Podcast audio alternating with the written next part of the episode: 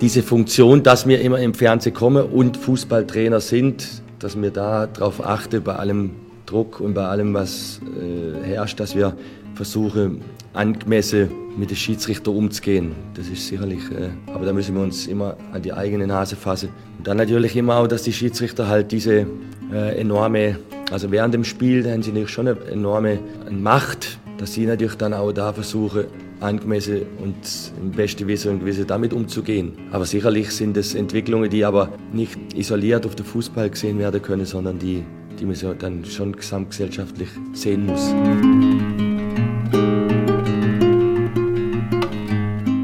Herzlich willkommen und Glück auf zu einer neuen Episode des Podcasts von Brennpunkt Orange. Noch im Jahr zwanzig zwanzig konnte der Deutsche Fußballbund eine positive Bilanz vermelden. Die Vorfälle von Gewalt und Diskriminierung gegen Schiedsrichterinnen gingen laut Aussage des Verbandes zu diesem Zeitpunkt weiter zurück. Doch nun scheint es, als hätte sich im Umfeld der Pandemie die Situation verändert. Die Qualität der Gewalt auf den Sportplätzen hat sich nach Corona grundsätzlich verändert, sagt Taja Fester, Kriminologin an der Universität in Tübingen in einem Gespräch mit dem Sender N T V. Auch im Bundesland Thüringen, in dem der heutige Gast pfeift, sorgen mehrere tätliche Angriffe auf Sportfreunde für Entsetzen. Mit einem offenen Brief reagierte Martin Falk im Namen des Schiedsrichterausschusses des Kreisfußballausschusses Westthüringen auf die aktuelle Situation und fordert darin Verein, Sportlerinnen, Zuschauerinnen und Eltern auf, respektvoll miteinander umzugehen. Über die aktuelle Situation der Unparteiischen auf den Plätzen des Amateurfußballs spreche ich heute mit Martin Falk. Glück auf, herzlich willkommen Martin. Ja, hallo, servus. Du bist seit mehr als sechzehn Jahren Schiedsrichter. Wie kam es denn dazu? Also, ich habe im Prinzip angefangen mit, mit dem Fußballspielen. Als ich, als ich sechs Jahre war, war da äh, ja, im Prinzip in der E-Jugend in meinem Heimatverein, habe da wie jeder kleine Fußballer angefangen, jedes Wochenende, jeden, jeden Tag irgendwie zu kicken. Habe das gemacht, bis ich, äh, sechzehn, bis ich sechzehn Jahre war und habe dann gemerkt, Mensch, dein fußballerisches Talent reicht vielleicht nicht bis zur Bundesliga.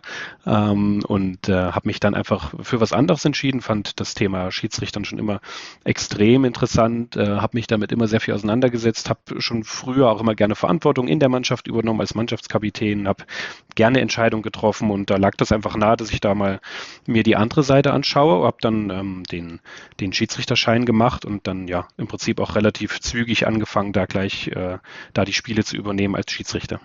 Wie alt warst du, als du begonnen hast mit Schiedsrichter? sechzehn. Ist das früh, spät im Schnitt? Ja, also mittlerweile ist es tatsächlich sogar fast ein bisschen spät. Also wir haben die ersten Schiedsrichter mittlerweile, die, die mit dreizehn, vierzehn ihre Ausbildung machen. Ähm, je nachdem, wie talentiert und wie erfolgreich man ist und natürlich auch ein bisschen, wie viel Glück man auch hat, ähm, kann man relativ zügig in jungen Jahren da auch sehr viel erreichen.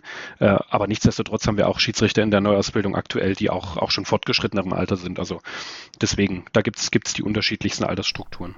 Was meinst du mit Glück, wenn du sagst, dass man da auch, wenn man ein bisschen Glück hat, dass man da schnell vorwärts kommen kann?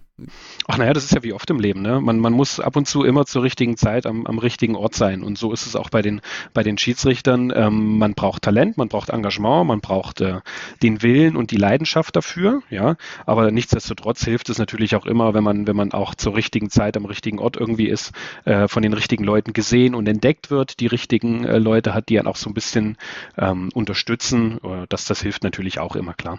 Für diejenigen Hörerinnen und Hörer, die Interesse am, am, an der Schiedsrichtertätigkeit haben, wie wird man denn Schiedsrichter? Ach, das ist im Prinzip ganz einfach. Also in, in jedem ähm, Kreisfußballausschuss in, in Deutschland äh, hat man die Möglichkeit, über seinen äh, eigenen Verein, über eine Kontaktperson äh, im Schiedsrichterwesen, sich für Neuausbildung anzumelden. Das ist, ähm, das wird turnusmäßig ein- bis zweimal in der Saison angeboten. Ähm, besteht, äh, mittlerweile sind das, sind das Online-Kurse, aber auch Präsenztermine. Macht da im Prinzip ähm, eine, eine kleine Ausbildung, muss eine Leistungsprüfung ablegen und dann kann man schon loslegen. Das heißt also Fortbildungseinheiten mit einer entsprechenden Prüfung und muss die regelmäßig wiederholt erweitert werden? Wie geht das dann weiter? Genau, es gibt Qualifizierungsnachweise, das heißt also, man muss jede Saison, muss man im Prinzip einen neuen Qualifizierungsnachweis ablegen. Das sind, das sind Sporttests, wo man bestimmte Leistungen auf der Laufbahn, auf dem, auf dem Feld bringen muss. Es sind aber auch Regelüberprüfungen, die jedes Jahr natürlich neu abgefragt werden, weil sich ja logischerweise auch die, die Fußballregeln ändern. Wird immer zum Start einer Saison gemacht und ohne dieses, diese Auffrischung darf man dann auch in seiner eingeteilten Spielklasse nicht pfeifen. Eingeteilte Spielklasse, wie entsteht Wer, wer und wie wird entschieden, in welcher Klasse du pfeifst? In welcher pfeifst du? Ich glaube, Landesklasse, oder? Genau, ich pfeife in der Landesklasse, das ist also die zweithöchste in, in Thüringen.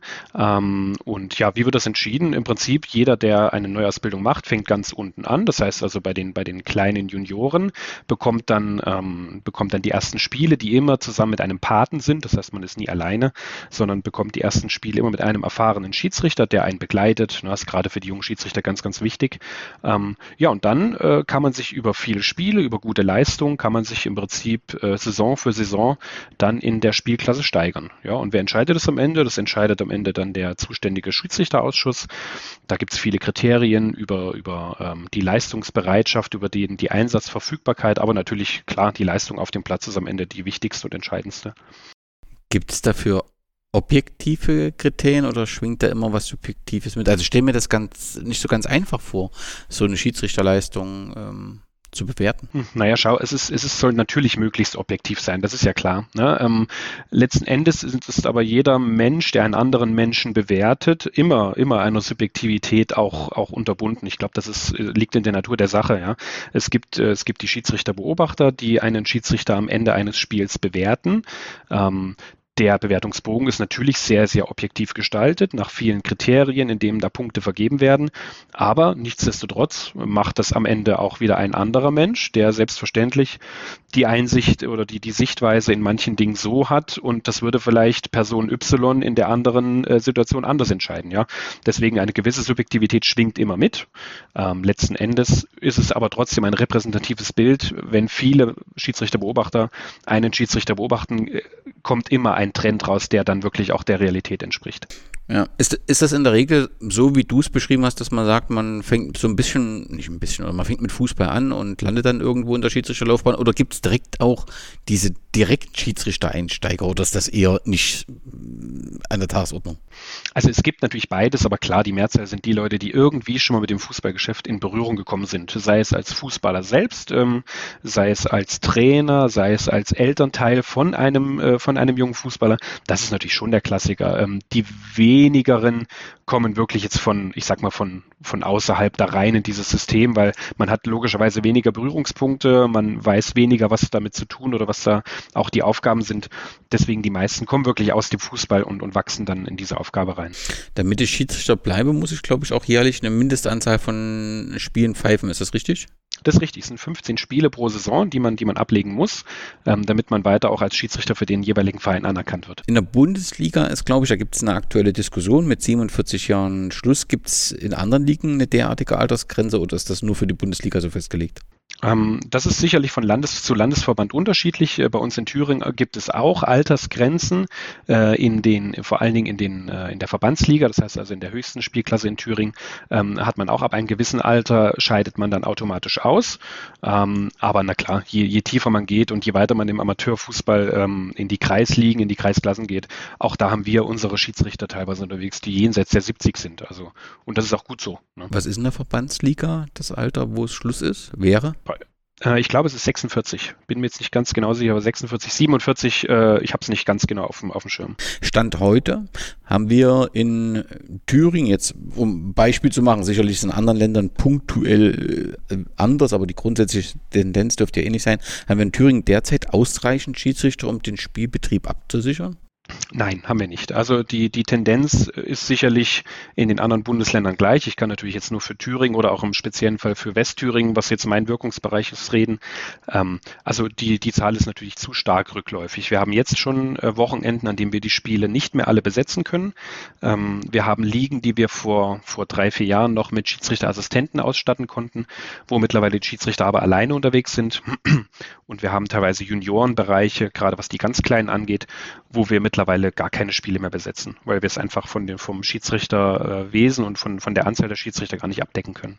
Was bedeutet das die für die Juniorenspieler, wo kein Schiedsrichter dabei ist? Wird es dann in Trainer, in Elternteil oder wie wird das dann gemacht? Ja, also das ist Option eins, dass es ein Trainer übernimmt, ähm, dass es vielleicht ein, ein ehemaliger Schiedsrichter irgendwie übernimmt, der gerade auf dem Sportplatz zufällig rumturnt, ja, ähm, oder dass das Spiel ausfällt im Worst Case. Ja, auch das passiert aber jedes Wochenende, dass die Spiele ausfallen mittlerweile, weil wir nicht genügend Schiedsrichter haben. Wenn ich mir die Bilder des Thüringer Fußballverbandes von den jährlichen Qualifizierungen anschaue, da wird ja regelmäßig gezeigt, wie sich die Schiedsrichter fortbilden und was dort alles gemacht wird. Dann entsteht der Eindruck, dass das eine sehr maskuline Tätigkeit ist, beziehungsweise eine sehr re- männerdominierte äh, Szene. Und wenn ich mir den Schiedsrichterausschuss des K F A Westthüringen angucke, ist der, glaube ich, auch zu hundert Prozent männlich. Gibt es hier ein Problem und wenn ja, warum? Also ein, als Problem würde ich es nicht, würde ich es nicht sehen. Es ist natürlich eine, eine irgendwie ent- natürliche Entwicklung, ähm, dass der Männerfußball irgendwie immer stärker im Fokus stand.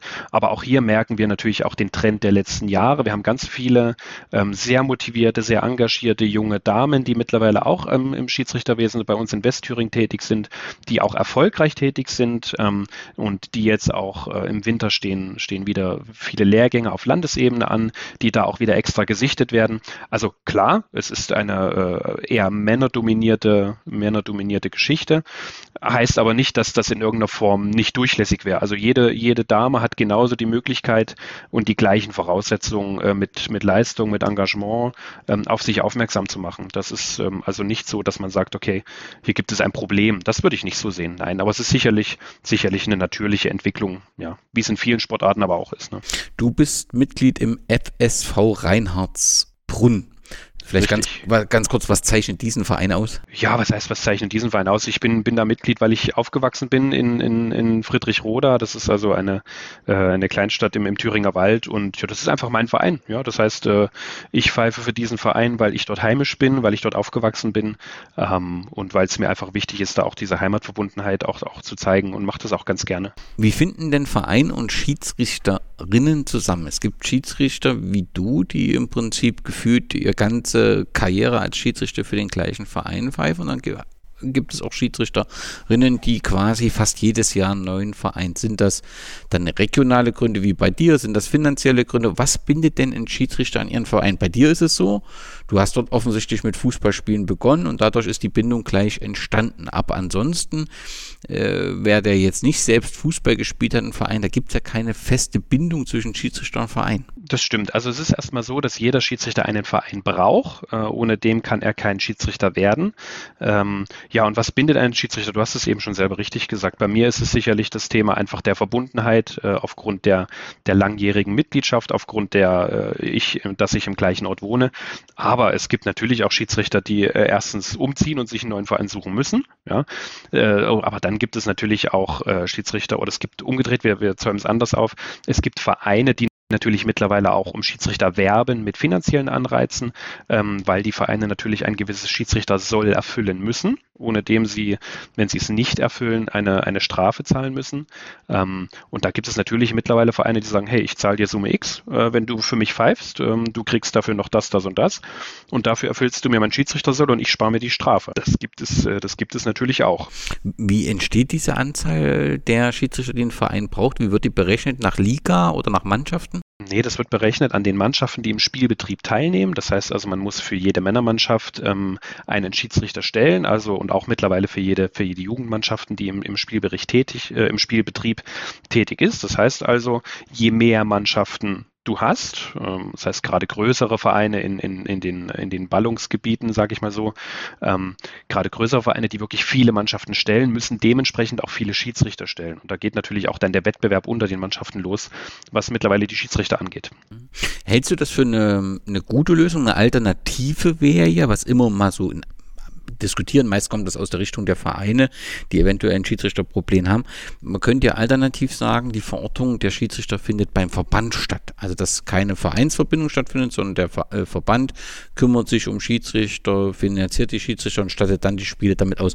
Warum ist das aktuelle Modell bei den Vereinen, die zu, äh, zu binden, die Schiedsrichterinnen, die bessere Lösung? Ja, weil, weil so sichergestellt wird, dass man jemanden hat, der äh, im Prinzip sich darum kümmert, dass auch Schiedsrichter wieder kommen. Ne? Also, weil am Ende sind wir dafür da, um von den Vereinen die Spiele abzusichern. Ja? Wir machen das ja für die Vereine. Wir machen das ja nicht ähm, für uns selbst, natürlich ein Stück weit, weil es unser Hobby ist.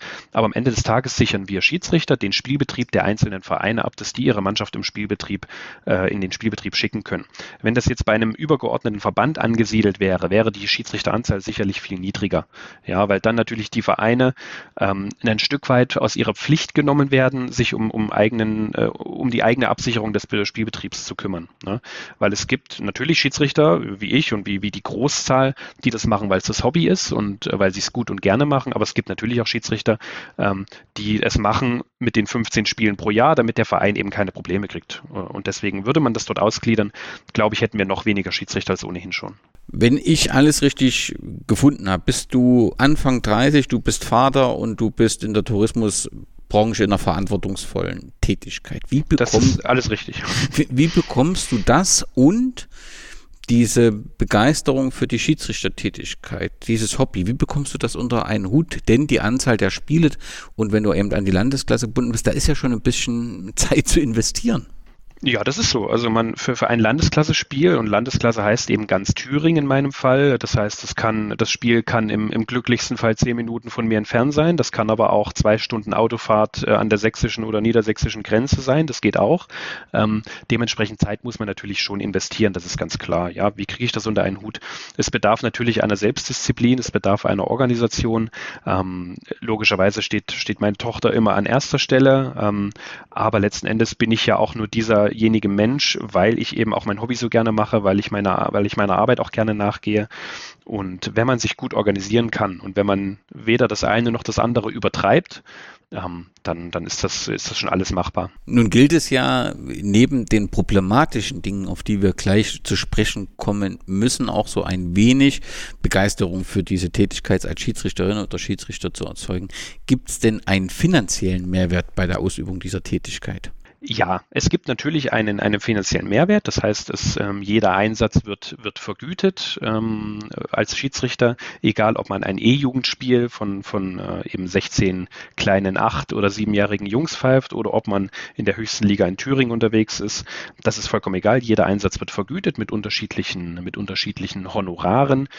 Letzten Endes ist das Schiedsrichtersein aber trotzdem ein, ein Ehrenamt. Ja? Also äh, was man bekommt, ist nicht mehr als eine Aufwandsentschädigung für die Zeit, die man investiert. Also reich werden, ich sag mal im Amateurbereich, wird man sicherlich nicht davon. Ja, das heißt, es braucht immer, es braucht immer einfach auch die, die, die Lust und die Laune dahinter. Das jetzt rein wegen des Geldes zu tun, das ist sicherlich nichts in der Sache, weil auch da würde dann auch die Qualität einer Spielleitung sicherlich drunter leiden. Du hast gerade gesagt, es könnte auch sein, dass du nur zehn Minuten von deinem Wohnort weg eingesetzt wirst. Gibt es dort irgendwie äh, äh, Grenzen, wo man eingesetzt wird oder nicht eingesetzt wird? Hat das was mit dem Verein, aus dem man kommt, zu tun? Also kann jetzt ein Schiedsrichter, was weiß ich, der, ich sage jetzt mal, Carl Zeiss Jena angesiedelt ist, kann der ein Spiel von Rot-Weiß Erfurt pfeifen oder würde man darauf achten, dass das so nicht funktioniert? Also es gibt natürlich ein paar, paar regionale Restriktionen, sag ich mal. Das heißt also, wenn jetzt äh, ja, in meinem, in dem Landesklassenbereich, wenn da eben Mannschaften aufeinandertreffen, äh, zu dem regionalen Verbund ich gehöre und gegen einen regionalen Verbund äh, aus, ja, sagen wir mal, aus einem, aus einem benachbarten Kreis, werde ich als Schiedsrichter im Normalfall dort nicht eingesetzt. Ja? Ähm, das heißt, es wird da schon darauf geachtet, dass man da wirklich äh, auch auf dem Papier die, die Unparteilichkeit oder Unparteilichkeit, dass man das äh, wahrt. Aber es gibt da auch Ausnahmen, keine Frage, weil eben das Schiedsrichter soll oder weil wir eben so wenige Schiedsrichter haben, kann es eben auch passieren, dass du als Schiedsrichter äh, auch bei Spielen eingesetzt wirst, wo du auf dem Papier normalerweise sonst nicht berücksichtigt werden würdest. Ja? Und auf, um auf dein Beispiel vielleicht zurückzukommen, kann ein Carl Zeiss Jena Schiedsrichter bei Rot-Weiß Erfurt pfeifen? Ja, kann er. Ja, die Frage ist aber auch da natürlich, weil wir Schiedsrichter ja auch immer ein Teil der Öffentlichkeit sind und auch, auch im medialen Interesse stehen, ob das schlau wäre, wenn man das so macht. Das ist die andere Frage, aber vom Prinzip wäre das schon möglich. Ja. Wenn du jetzt so die Erfahrung, die du gemacht hast, wie gesagt, sofort kommen wir zu den Negativen, ich will aber trotzdem nochmal, es wird sicherlich ja, auch von den Vereinen viele sich um die Schiedsrichter bemühen, ihr kommt an die Sportplätze, wer dort empfangen. Gibt es da so positive Beispiele, die du in der Vergangenheit erlebt hast, um die auch mit darzustellen? Stellen. Ach, vielleicht sollte man das allgemein sagen. Ähm, die, die negativen Dinge, das ist natürlich wie immer in, in unserer Gesellschaft, aber auch die negativen Dinge fallen immer mehr auf als die positiven, obwohl die negativen Dinge meistens in der Minderheit sind. Ja? Und so ist es ja bei uns auch. Äh, das heißt also, in, in neunzig Prozent der Fällen gibt es sehr vorbildliche Vereine, gibt es sehr vorbildliche Spieler. Ähm, kommen wir zu Sportplätzen, wo wir auch herzlich willkommen werden, wo äh, für uns Schiedsrichter viel getan wird. Ja? Ähm, Aber es gibt eben auch die Negativbeispiele und das sind aber natürlich dann die, die dann immer auffallen, ja, und wo, wo man drüber berichtet. Aber das ist ja wie, wie oft im Leben, ja, wo berichtet man über die positiven Dinge recht wenig, über die negativen Dinge berichtet man eben dann doch mehr. Du bist nicht nur Schiedsrichter, sondern du bist auch ehrenamtlich im Schiedsrichterausschuss des K F A, Kreisfußballverbandes, wollte ich gerade sagen, K F A. Kreisfußballausschuss. Ausschuss genau. Westthüringen aktiv.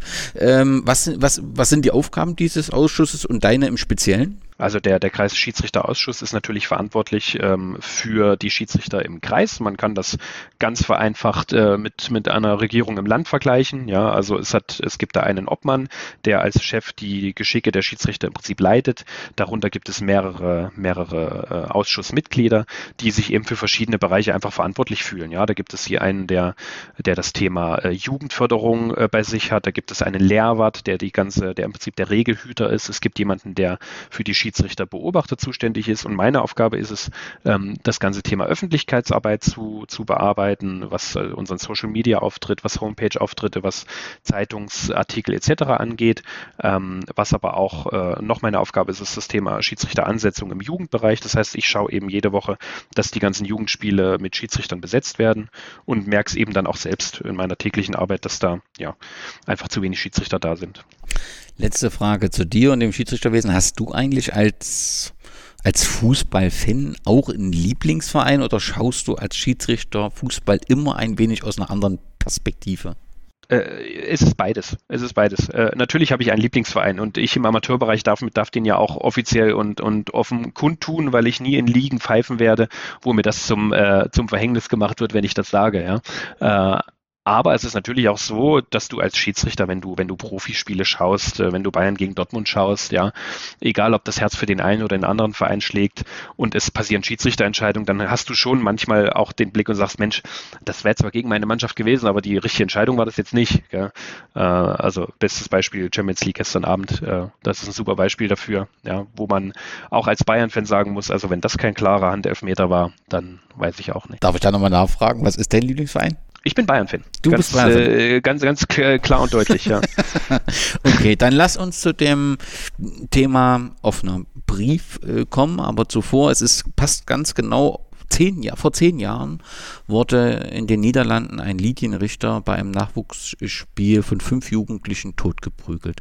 Danach wurde ähm, der Erfurter Schiedsrichter Lars-Erik Eichhorn von der Thüringer Allgemein befragt, wie sich die Situation so in Thüringen, also in seinem Einsatzgebiet, darstelle. Und da sagte er, keiner muss sich hier fürchten, ein Spiel zu pfeifen, wie es vielleicht vereinzelt in Berlin, Bayern oder im Ruhrgebiet der Fall sein kann. Würdest du dieses Zitat heute, also zehn Jahre später, auch so formulieren? Nee, würde ich nicht und das würde der Lars-Erik Eichhorn bestimmt auch selber nicht mehr so formulieren, ja, weil äh, die Zeiten sind mittlerweile andere, das ist leider tatsächlich so. Ähm, Und das ist ja auch das, was ich auch in meinem offenen Brief geschrieben habe. Wir haben alleine in dieser Saison, ja, das heißt, wir reden, die Saison hat Anfang August angefangen, wir reden jetzt von äh, drei bis vier Monaten, alleine in dieser Saison schon drei bis vier tätliche Angriffe auf Schiedsrichter gehabt. Ja, das heißt also, das Zitat ist da leider in der Realität widerlegt. Ähm, man muss mittlerweile damit rechnen, So, so hart und so schlimm das klingt. Man muss damit rechnen, dass es zu äh, zumindest Gewaltandrohung äh, auf den Sportplätzen kommt. Wie gesagt, in neunzig Prozent der Fällen wird es nicht passieren und es gibt sehr, sehr vorbildliche Vereine und Spieler, aber das Risiko ist auf jeden Fall da. Das Werner-Bergmann-Stadion in Hildburghausen trägt den Namen eines FIFA-Fußballschiedsrichters aus der Stadt.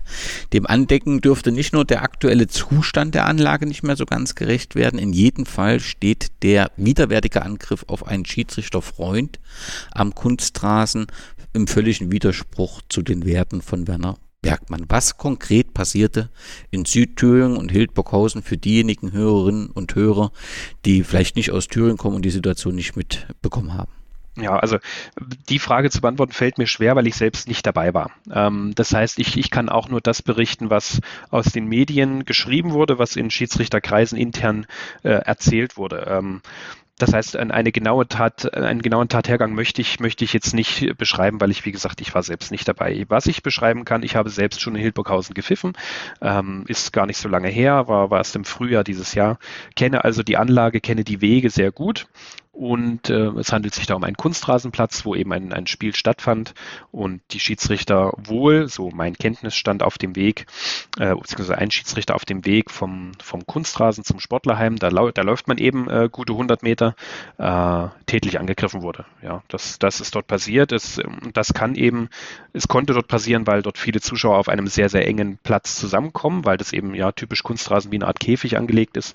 Ähm, ja, aber was genau passiert ist, äh, müsste man die fragen, die dabei waren. Auf jeden Fall wird es medial ja sehr stark besprochen, weil der ähm, Schiedsrichterassistent ähm, sehr mit den Folgen zu kämpfen hat und ähm, aktuell auch in mehreren Interviews zitiert wird, dass für ihn eine Fortführung seiner Schiedsrichtertätigkeit nicht zu denken ist und in der Folge eben auch der Verein äh, vor das Sportgericht äh, zitiert wurde und dort mit einer Geldstrafe von zweitausendfünfhundert Euro belegt worden ist. Das ist äh, eine Höhe, die auffällig ist, die nicht so häufig ausgesprochen wird, aber ich glaube, selbst mit dieser Höhe kann all diese Unsicherheit und die, die Nachdenklichkeit in, bei allen Schiedsrichtern nicht behoben werden. Also ich glaube schon, dass diese Situation, ja, Schock trifft es vielleicht nicht, aber schon sehr erschüttert hat die Schiedsrichter in Thüringen. Absolut, weil es natürlich, ähm, ja, man, man kannte es, und das ist aber, glaube ich, das, was in dem Zitat vorhin vorgekommen ist, man kannte es ja leider schon aus, aus Gebieten wie, ich sag mal, Berlin, Frankfurt oder, oder München. Ähm, in Thüringen hatten wir sowas in dieser, in dieser, äh, ja, ich sag mal, dieser Krassheit hatten wir es ja nicht. Ne? Und ähm, natürlich ist dann so, wenn die Einschläge näher kommen, ja, und wenn man das als erstes, man denkt immer, es ist weit weg, aber sobald es vor der eigenen Haustür passiert, dann schreien natürlich alle auf, ja, äh, obwohl es auch schon früher hätte in Thüringen passieren können. Und ähm, ja, ob die Summe jetzt äh, zu Recht so hoch oder noch zu niedrig ist, also was lässt sich ein Menschenleben oder was lässt sich eine Psyche eines Menschen, der der danach vielleicht auch ähm, Angst hat, der der verletzt ist, sowohl körperlich als auch seelisch, was lässt sich das mit Geld aufwerten? Ja, also deswegen eine, eine, ein Urteil über die Geldsumme zu fällen, finde ich, finde ich schwierig. Ja, es gibt aber weitere Vorkommnisse, auch in deinem Zuständigkeit, die letztendlich dann auch nochmal äh, dich bewegten zum Verfassen des offenen Briefes. Das sind drei Vorkommnisse in Westthüringen. Also wir hatten, wir hatten drei Vorkommnisse, die vom, vom Sportgericht behandelt wurden. Ähm, hier hier äh, handelt es sich, ohne jetzt jeden Einzelnen wirklich detailliert darzustellen, äh, hier handelt es sich einfach um äh, Gewaltandrohungen auf, auf Schiedsrichter, ähm, gerade aus, aus dem Zuschauer- und Trainerbereich, äh, die wirklich äh, zutiefst persönlich diffamierend waren, wo man, wo man auch wirklich Angst haben musste, dass aus den äh, Wortmeldungen oder aus den, aus den, ja, aus den Beleidigungen tatsächlich auch Taten werden. Es handelte sich aber auch tatsächlich um einen tätlichen Angriff auf einen jungen Schiedsrichter, der bei einem Jugendspiel, ja, bei einem Jugendspiel, doch das muss man sich auf der Zunge zergehen lassen, von einem Trainer tätlich angegriffen wurde, nachdem er, ähm, nachdem er einen Spieler des Platzes verwiesen hat. Ähm, und ja, jetzt als letztes, und das war dann auch der, der letzte Auslöser für den Brief, äh, traf es dann ähm, direkt bei uns um, um die Ecke einen, einen sehr, sehr erfahrenen Schiedsrichter, der ebenfalls von einem Zuschauer ähm, tätlich angegriffen wurde, auch da zur Kontrolle ins Krankenhaus musste, ob, ob da nicht was Schlimmeres passiert ist. Ähm, das waren so die, die Vorfälle, die in der letzten Zeit gerade in unserem Bereich vorgefallen sind. Und jetzt hast du auf der K F A-Seite einen offenen Brief veröffentlicht, der T F V hat das veröffentlicht, verschiedene Nachrichtenportale. Was ist deine, was ist, oder was ist eure Forderung in dem offenen Brief, oder mit welcher Zielstellung habt ihr den formuliert? Ja, also mit, wel- mit welchem Ziel sind wir da rangegangen? Wir sind mit dem Ziel rangegangen, erstmal wie erstmal eine Stimme zu haben. Ja, das heißt also, wir wollten erstmal gehört werden. Das ist uns deutlich gut gelungen. Ähm, und wir sind äh, Forderung. Was, was heißt Forderung? Also das habe ich ja auch in dem Brief geschrieben. Wir fordern jetzt nicht ähm, irgendwelche irgendwelche Sofortmaßnahmen. Ja, also wir fordern weder, dass jetzt, wir fordern keine Schiedsrichter zum Streik auf. Wir fordern nicht, dass auf einmal äh, der Schiedsrichter doppelt so viel Geld bekommen müsste für seine Tätigkeit, weil all das wird Probleme nicht lösen, sondern was das Einzige, was Probleme lösen wird, ähm, ist einfach das Thema man muss miteinander wieder auf eine Basis zurückkommen, die ja das, die ja das Fußballspielen, die den Sport generell äh, ausmacht. Das heißt Fairplay, das heißt Respekt, das heißt Wertschätzung.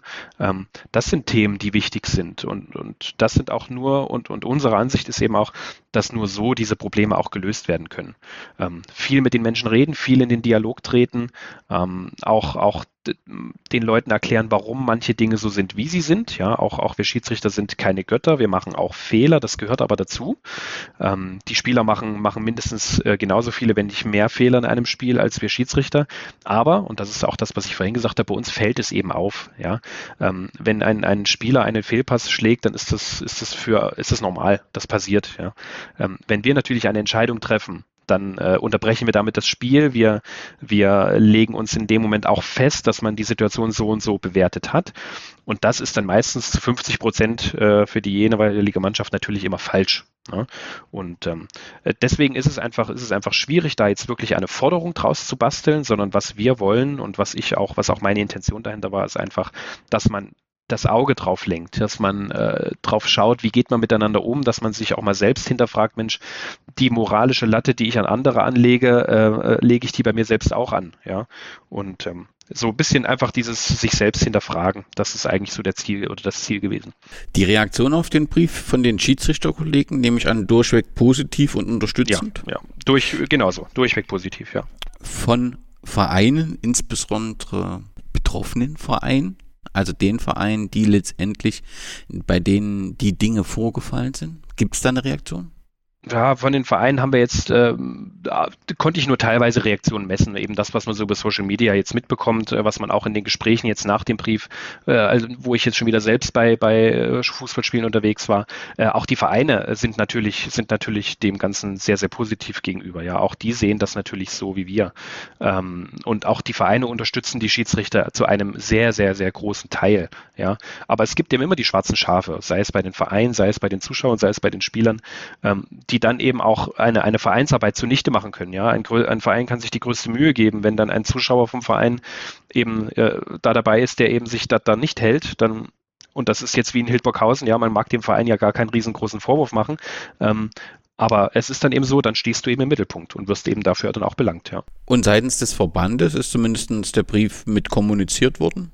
Genau, der Brief ist kommuniziert worden. Auch da habe ich äh, mit, mit dem Verbandsschiedsrichterobmann sprechen können, ähm, auch, auch mit, mit äh, Ausschussmitgliedern aus dem Verbandsschiedsrichterausschuss, die das ebenfalls sehr, sehr positiv aufgenommen haben ähm, und auch jetzt in Folge nicht nur des Briefes, sondern natürlich auch der Entwicklung äh, der, der letzten Wochen und Monate und Jahre ähm, eben auch äh, da jetzt äh, weiterführende Dinge machen wollen. Ja? Sei, sei es Projektgruppen, sei es Projektarbeiten zum Thema Gewaltprävention, Diskriminierung, Beleidigung. Ähm, also da wird sicherlich jetzt noch das eine oder andere geschehen, was jetzt aber nicht nur allein durch meinen Brief kommt. Das hat, es hat einfach aber natürlich äh, offene Türen aufgeschlagen, sagen wir mal so. Ich habe mir die sozialen Medien und die Kommentare ein wenig angeschaut und äh, vielleicht zweieinhalb Mal herausgezogen. Da sagt ein Nutzer, ähm, ich wünsche mir, dass noch mehr Initiative von ganz oben erfolgt und nicht nur einzelne Fußballkreise zu einem respektvolleren Umgang aufrufen. Er lobt euch oder dich dann auch sehr für den Brief. Ist dieser Gedanke der Initiative von ganz oben aber nicht bereits umgesetzt, also an Appellen, an Plakaten, an Videos? Da fehlt es doch eigentlich nicht. Was fehlt, ist jetzt der Respekt am, am, am Platz, also das, das, das Mitwirken der anderen, wenn dort jemand austickt, den auch äh, zurückzuhalten. Daran fehlt es doch, also an der konkreten Umsetzung, oder? Genau, genau, würde, würde ich dir, würde ich dir zustimmen. Also es, es gibt sicherlich auch vom, vom Seiten des D F B, von Seiten der Regionalverbände, gibt es natürlich schon diverse Aktionen, es gibt viele Schulungen, es gibt viele, ähm, viele, viele Dinge, die da, die da gemacht werden, ähm, damit man eben solchen Themen vorbeugt. Aber letzten Endes, wir arbeiten hier mit Menschen. Ja, und der Mensch äh, tickt nun mal so, wie er tickt. Und das heißt, ähm, du kannst die, die schönsten Aktionen planen, du kannst die schönsten Aktionen durchführen. Wenn derjenige, der zu solchen Aktionen nicht bereit ist, sie aufzunehmen, wenn, wenn der sich da einfach gegen wehrt, dann, dann hast du, hast du keine Chance. Ja, und es braucht einfach die große Masse, die, die große Masse, die uns gegenüber positiv gestimmt ist, die, ähm, auch wenn mal Fehler passieren, trotzdem nicht persönlich beleidigend, sondern immer noch sachlich äh, kritisierend sind. Die braucht es und die müssen auf die äh, kleine, aber laute Menge äh, einwirken. Und das ist, das ist eigentlich, äh, nur so kann es funktionieren, denke ich. Ja, also natürlich bilde ich jetzt nicht die Menge der Rückmeldungen ab. Also die sind überwiegend positiv, hast du ja wirklich beschrieben. Deswegen sucht man ein bisschen, wo kann man mal was anderes finden. Und hier ist ein Kommentar, da heißt es wieder sinnloser Appell. Und die Verbände haben doch schon lange vor den Vereinen kapituliert. Hier hieß es mal, dass für jedes das gemeldete Team mindestens ein Schiri vom Verein gemeldet werden muss. Wurde nicht eingehalten, es wurde ermahnt und letztendlich waren es leere Drohungen, dass man dann Mannschaften abmelden muss. Äh, auch wenn das jetzt nicht konkret was mit dem Anliegen zu tun haben, aber das ist doch nicht ganz richtig so. Also wenn ich nicht genug Schiedsrichter habe, gibt es auch eine entsprechende Strafe, oder? Absolut, ja. Also das, das ist so. Wenn, wenn, wenn das Schiedsrichtersoll nicht erfüllt ist, gibt es Geldstrafen, die werden auch durchgesetzt. Die wurden sicherlich während der Corona-Zeit wurde da jetzt natürlich auch ein bisschen, äh, ja, wurde das etwas vorsichtiger gehandhabt, ähm, weil auch wir Schiedsrichter ja das miteinander suchen, ja, und nicht äh, in einer Zeit, wo sowieso kein Fußball gespielt werden konnte, da noch Strafen verteilen wollten, ja. Aber ähm, das als sinnlosen Appell zu bezeichnen, dem würde ich natürlich sofort widersprechen, weil äh, jeder Appell in diese Richtung ist sinnvoll. Ja, sei es aus, sei es vom kleinsten Schiedsrichter aus Westthüringen oder sei es von einem Bundesliga-Schiedsrichter, der jede Woche in München, Dortmund oder Hamburg zu Gast ist. Also äh, in die Richtung ist, ist jeder Appell sinnvoll. Ein letzter und letzter Beitrag, den du nicht kommentieren musst, aber den ich nur äh, kommentieren will, der lautet: Die Gefall- Vergewaltigung der deutschen Sprache durch dieses Gendern, nicht durch diese Genderei, tut mir genauso weh wie die Beleidigung auf dem Sportplatz, ansonsten würde ich das unterschreiben. Also wer einen körperlichen Angriff oder eine Beleidigung auf dem Sportplatz mit dem Gendern vergleicht oder gleichsetzt, zeigt vielleicht eigentlich auch, wo das Problem liegt und benötigt daher keinen wirklichen Kommentar. Nach dem Brief, wie geht's denn jetzt weiter? Also du hast, ihr habt jetzt den Brief veröffentlicht, der ist präsent, wir diskutieren über die ja furchtbaren Dinge, die da passiert sind, aber was erwartest du jetzt konkret von den Vereinen und von, von den Verbänden? Eine Diskussion, ein Appell, eine, eine Schulung, also was, was konkret, also damit dieser offene Brief nicht irgendwie in einem Jahr, naja, da gab es mal einen offenen Brief, also was wünschst du dir, was jetzt konkret passiert? Also man muss natürlich realistisch sein, das heißt also, es wird nicht von heute auf morgen, wird sich, werden sich die Dinge nicht um hundertachtzig Grad wenden, so realistisch muss man natürlich schon auch sein. Was wir aber erwarten oder was wir teilweise auch erhoffen, ist eben einfach, dass jetzt die Vereine anfangen, natürlich erstens höhere Sicherheitsstandards für Schiedsrichter zu gewährleisten auf den Plätzen, das heißt, jeder Verein muss Ordner stellen bei einem Platz, muss ein Ordnerbuch äh, führen, muss einfach, äh, der gastgebende Verein ist immer für die Sicherheit des Schiedsrichters zuständig. Da erwarten wir natürlich auch einfach eine, eine absolute Anpassung, eine absolute Steigerung, dass Schiedsrichter eben nicht mehr auf dem Weg vom Sportplatz zum äh, Sportlerheim, und das ist nun mal auf unseren Amateursportplätzen manchmal auch nicht gleich um die Ecke, äh, angegriffen werden. Ähm, wir erwarten äh, einfach von jedem Einzelnen, so wie ich es im Brief geschrieben habe, von jedem Einzelnen, sei es Spieler, sei es Trainer, sei es Fans, sei es Elternteil, ähm, Äh, erwarten wir einfach, Entschuldigung, ähm, erwarten wir einfach, dass man, man sich an seine eigene Nase fest, ja, und dass man sich überlegt, hey, möchte ich denn so behandelt werden, wie ich gerade den Schiedsrichter behandle, ja, äh, das sind, das sind die Dinge, die wir erwarten, ähm, und Und daraus, wenn, wenn das, wenn diese Maßnahmen, das heißt also, wenn die Vereine schauen, dass es einfach mehr Sicherheit gibt, ja, wenn jeder selber auch bei sich anfängt, dann ist eben auch ein normales Miteinander wieder möglich, weil Fußball wird immer eine, eine Sportart der Emotionen sein, ja, und am Schiedsrichter werden sich immer die Gedanken oder äh, wird sich's immer streiten, und das ist auch gut so, weil das gehört dazu, ja, ähm, und es wird auch immer so sein, so sein, dass Schiedsrichter Fehlentscheidungen treffen, die vielleicht auch mal ein Spiel entscheiden. Letzten Endes muss man aber nach dem Spiel äh, mit den Schiedsrichtern vernünftig umgehen, man kann über Fehler diskutieren, aber es darf eben nie auf eine persönlich beleidigende, ich will gar nicht von, von gewalttätig, weil das ist sowieso das absolute No-Go, aber auf diese Ebene darf es eben nicht rutschen, und, und das ist einfach das, was wir erwarten. Wenn sich das nicht ändert, wäre ein Streik, den du vor uns gesagt hast, da denken wir gar nicht drüber nach und da wollen wir auch nicht hin, wäre ein Streik, wie es das schon mal in anderen oder in einzelnen Bundesländern oder Bereichen gegeben hat, ein denkbares Mittel, oder spielt das überhaupt keine Rolle? Ich glaube nicht, dass es ein Mittel ist, weil ähm, was, was wird es uns bringen? Ja? Also Druck äh, erzeugt immer Gegendruck. So. Wir wollen aber keinen Gegendruck erzeugen. So, was, was würde denn passieren, wenn wir jetzt ein Wochenende sagen, okay, jetzt äh, kommen alle Schiedsrichter nicht zu den Spielen. Okay, dann das wäre, der Aufschrei wäre groß. Was wäre denn aber an dem Wochenende drauf? An dem Wochenende drauf hättest du dann die Zuschauer äh, an den, an den Plätzen, die dann schreien, so jetzt, äh, es kommen jetzt die schlimmsten Sprüche, ich will das gar nicht alles, äh, ja. Ähm, und jetzt kommt der wieder, der letztes Wochenende sich hier äh, feiern lassen hat, weil er oder weil er nicht da war und jetzt kommt er aber und jetzt machen wir es ihm besonders schwer und das bringt uns allen nichts. Ja, man, man sieht es im öffentlichen Leben, was passiert, wenn Streiks sind, ob es von der Lufthansa über die Post bis hin zu Lehrern, es gibt nur Ärger und Stress, was das angeht. Ja, ähm, deswegen glauben wir, dass ein Streik nicht die sinnvolle Variante ist, um Probleme zu lösen, weil wir damit nur noch mehr Öl ins Feuer gießen würden. Ähm, und es würde sich, es würde die Situation nicht ändern. Deswegen eher ein langfristiger Prozess, der sicherlich dauert, der nicht von heute auf morgen abgeschlossen sein wird, aber der vor allen Dingen über Kommunikation, über Toleranz, über Respekt, das ist die deutlich wertvollere Waffe, die wir haben und, und nicht ein Wochenende einfach nicht kommen und am nächsten Wochenende dann so weitermachen, als wäre nichts gewesen. Ja. Habt ihr auch Verbesserungspotenzial in der Kommunikation von euch, also den Schiedsrichterinnen ähm, erhoben? Also mir fällt halt auf, dass ähm, rund um die Regeln, die es sich ja auch tatsächlich viel Anlass für Diskussionen geben. Du hast das Handspiel beispielsweise äh, gebracht, wo es ja auch immer wieder Regeländerungen gab, die selbst Schiedsrichter schwer, schwer erklären konnten und was immer wieder für Diskussionen, dass da, ich sag mal, seitens der Verbände und der Schiedsrichter selbst relativ oder der, der Organisation kaum eine Kommunikation nach außen findet. Oft haben das äh, verbandsexterne Vertreter übernommen. Es gibt den wunderbaren Podcast Colinas Erben, die wirklich sachlich die Regelung erklärt haben, die auch an kritischen ähm, Szenen in der Bundesliga dann die jeweiligen Regeln erklärt haben und da beim Hörer und der Hörerin auch ein Verständnis für diese schwierige Entscheidung und den Blickwinkel des Schiedsrichters äh, gewonnen haben. Ich finde, wenn ich auf die Verbandsseite gucke, da gibt's halt immer wieder diese Spielergebnisse, da wird auch ehrenamtliches Engagement gewürdigt, aber ich sag mal, so neue Regeln auch so erklärt, dass wir auch die, die, die, die Zuschauer mitnehmen, dass die eben den ein oder anderen unvernünftigen Zwischenrufer dann auch aufklären, sagen, nee, du bist derjenige, der hier die Regel überhaupt nicht verstanden. Das finde ich immer so ein bisschen schade, das kommt immer ein bisschen kurz. Hätten wir dort nicht auch Verbesserungspotenzial? Das hat natürlich nichts, also es kann keine Antwort auf die Gewalt sein, aber die, in der Kommunikation, glaube ich, habe ich manchmal das Gefühl, dass seitens der Schiedsrichter noch ein wenig Optimierungspotenzial ist.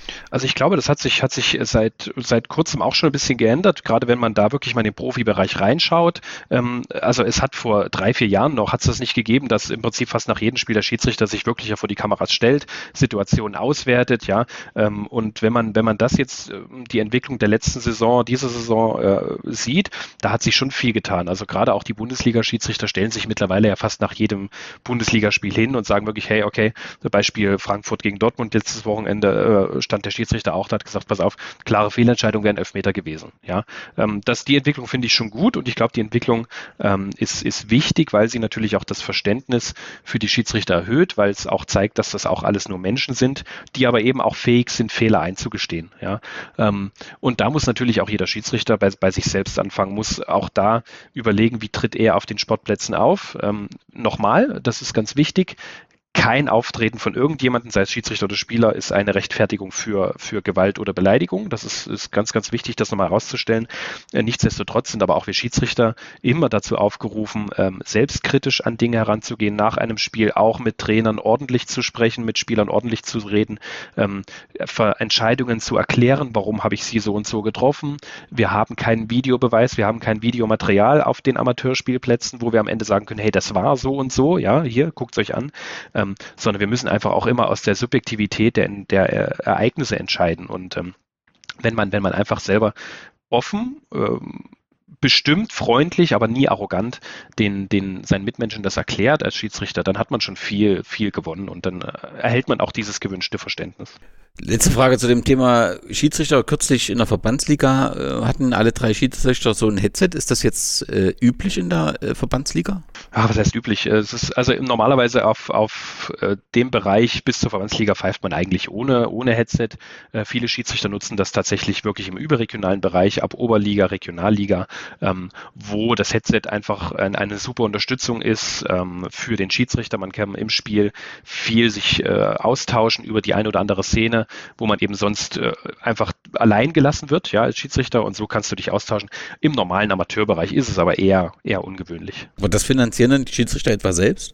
In unserem Amateurbereich muss man sich sowas selbst finanzieren, ja. Gut, jetzt wollen wir aber diesen Podcast rund um die Schiedsrichterei irgendwie positiv äh, zu Ende bringen. Vielleicht äh, kannst du nochmal für diejenigen Hörerinnen und Hörer, die sagen, ich will das jetzt, nochmal sagen, warum äh, das Schiedsen das schönste Hobby ist, was du dir vorstellen kannst, warum es sich lohnt, Schiedsrichterin bzw. Schiedsrichter ähm, zu werden und zu wem ich jetzt gehen muss, wenn ich es werden will. Ja, also es gibt, es gibt natürlich äh, ganz, ganz viele Punkte. Als erstes äh, ist es natürlich so, es ist, äh, Fußball ist die schönste Nebensache der Welt, da sind wir uns ja alle einig. Äh, das heißt also, man ist ein Teil des Sports, äh, man, man hat Verantwortung, es ist eine unheimliche soziale Schule, die, die Schiedsrichterei. Das heißt, man nimmt für sein ganzes Leben Dinge mit, man lernt früh Verantwortung zu tragen, man lernt Entscheidungen zu treffen, diese auch ähm, zu verantworten im Nachhinein. Ähm, das heißt also, sowohl privat als auch, äh, auch für, die, für den beruflichen Weg ist das natürlich eine, eine unheimliche Bereicherung. Ähm, man ist an der frischen Luft, man treibt Sport. Ähm, man hat auch als Schiedsrichter, und so ehrlich muss man auch sein, man hat als Schiedsrichter viel schneller die Chance auf Karriere als, als Fußballer. Ja, wenn man, das ist ein einfaches Rechenbeispiel, wie viele Fußballer gibt es, wie viele Schiedsrichter gibt es. Ähm, letzten Endes äh, braucht es aber trotzdem für jedes Spiel einen Schiedsrichter. Das heißt also, ist man als Schiedsrichter äh, engagiert, motiviert und, und immer, immer auch am, am Ball, im wahrsten Sinne des Wortes, ähm, kann man relativ äh, schnell auch in in Ligen aufsteigen, hat natürlich dann auch, ähm, auch Erfolgserlebnisse, kann früh dann auch in, in höheren Ligen pfeifen. Also das ist sicherlich, das sind sicherlich alles Argumente, die dazugehören. Für den, der aufs Geld guckt, wie gesagt, es gibt die kleine Aufwandsentschädigung, aber das soll sicherlich nicht das Hauptargument sein. Ähm, und so ist dieses ganze Hobby Schiedsrichterei, was natürlich, am Ende ist es auch eine große Mannschaft. Man, man hat jedes Wochenende, ist man mit seinen Kollegen, wenn man im Assistententrio unterwegs ist, ist man auf den Sportplätzen unterwegs, man verbringt Zeit davor und danach. Ähm, teilweise mehr als als Spieler, ja, und äh, also es ist, es ist einfach auch eine tolle Gemeinschaft, in der man dann zusammenlebt, und also ich kann es natürlich logischerweise nur empfehlen. Wenden kann man sich immer an seinen eigenen Verein erstmal, man muss gar nicht den großen Schritt zum, zum Fußballausschuss gehen, man kann, kann immer, und wenn es der eigene Fußballtrainer, wenn es der eigene Präsident ist, der eigene, vielleicht auch, jeder kennt auch Schiedsrichter in seinem eigenen Verein, kann sagen, hey, ich habe da Bock drauf, ähm, wo kann ich mich melden, wann ist der nächste Lehrgang, dann findet man die Infos wirklich ganz, ganz schnell, oder man findet es auch jederzeit natürlich beim Kreis Schiedsrichterausschuss, beim, beim Lehrwart, beim Kreisschiedsrichterobmann.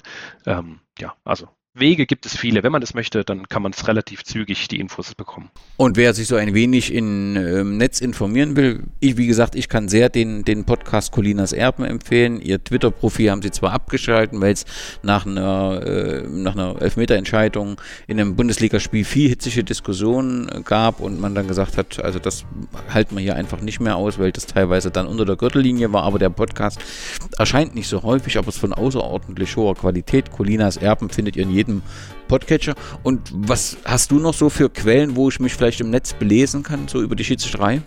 Ach du, da gibt es viel. Es gibt die offiziellen Quellen über, über den D F B, man kann sich aber auch über, über Social Media, gibt es äh, hunderte von Schiedsrichterseiten, Schiedsrichtergruppen, jeder eigene Schiedsrichterausschuss hat mittlerweile seinen eigenen Online-Auftritt. Also da gibt es, äh, der, der Quellen gibt es da viele. Gibt es so eine Art Schiedsrichterzeitung, oder die ist aber dann wahrscheinlich sehr speziell, oder? Genau, es gibt eine Schiedsrichterzeitung, wird vom D F B herausgebracht, die ist, äh, ja, die ist von Schiedsrichter für die Schiedsrichter. Ähm, es sind aber auch Themen drin, die jedermann interessiert, aber klar, da geht es schon, da geht es schon wirklich um die Materie an sich. Ähm, aber trotzdem, jeder Fußballinteressierte kann die einlesen online, kann die aber auch äh, ja, noch in guter alter Printversion auch selbst lesen. Martin, ich sage ganz herzlichen Dank erstens für dein Engagement als Schiedsrichter. Äh, danke für den offenen Brief, der so ein bisschen aufgerüttelt hat, und jetzt bleibt die Hoffnung, dass äh, Vereine merken, hier müssen sie etwas tun, denn ohne Schiedsrichter wird es keinen Fußball geben. Danke dir, vielen Dank.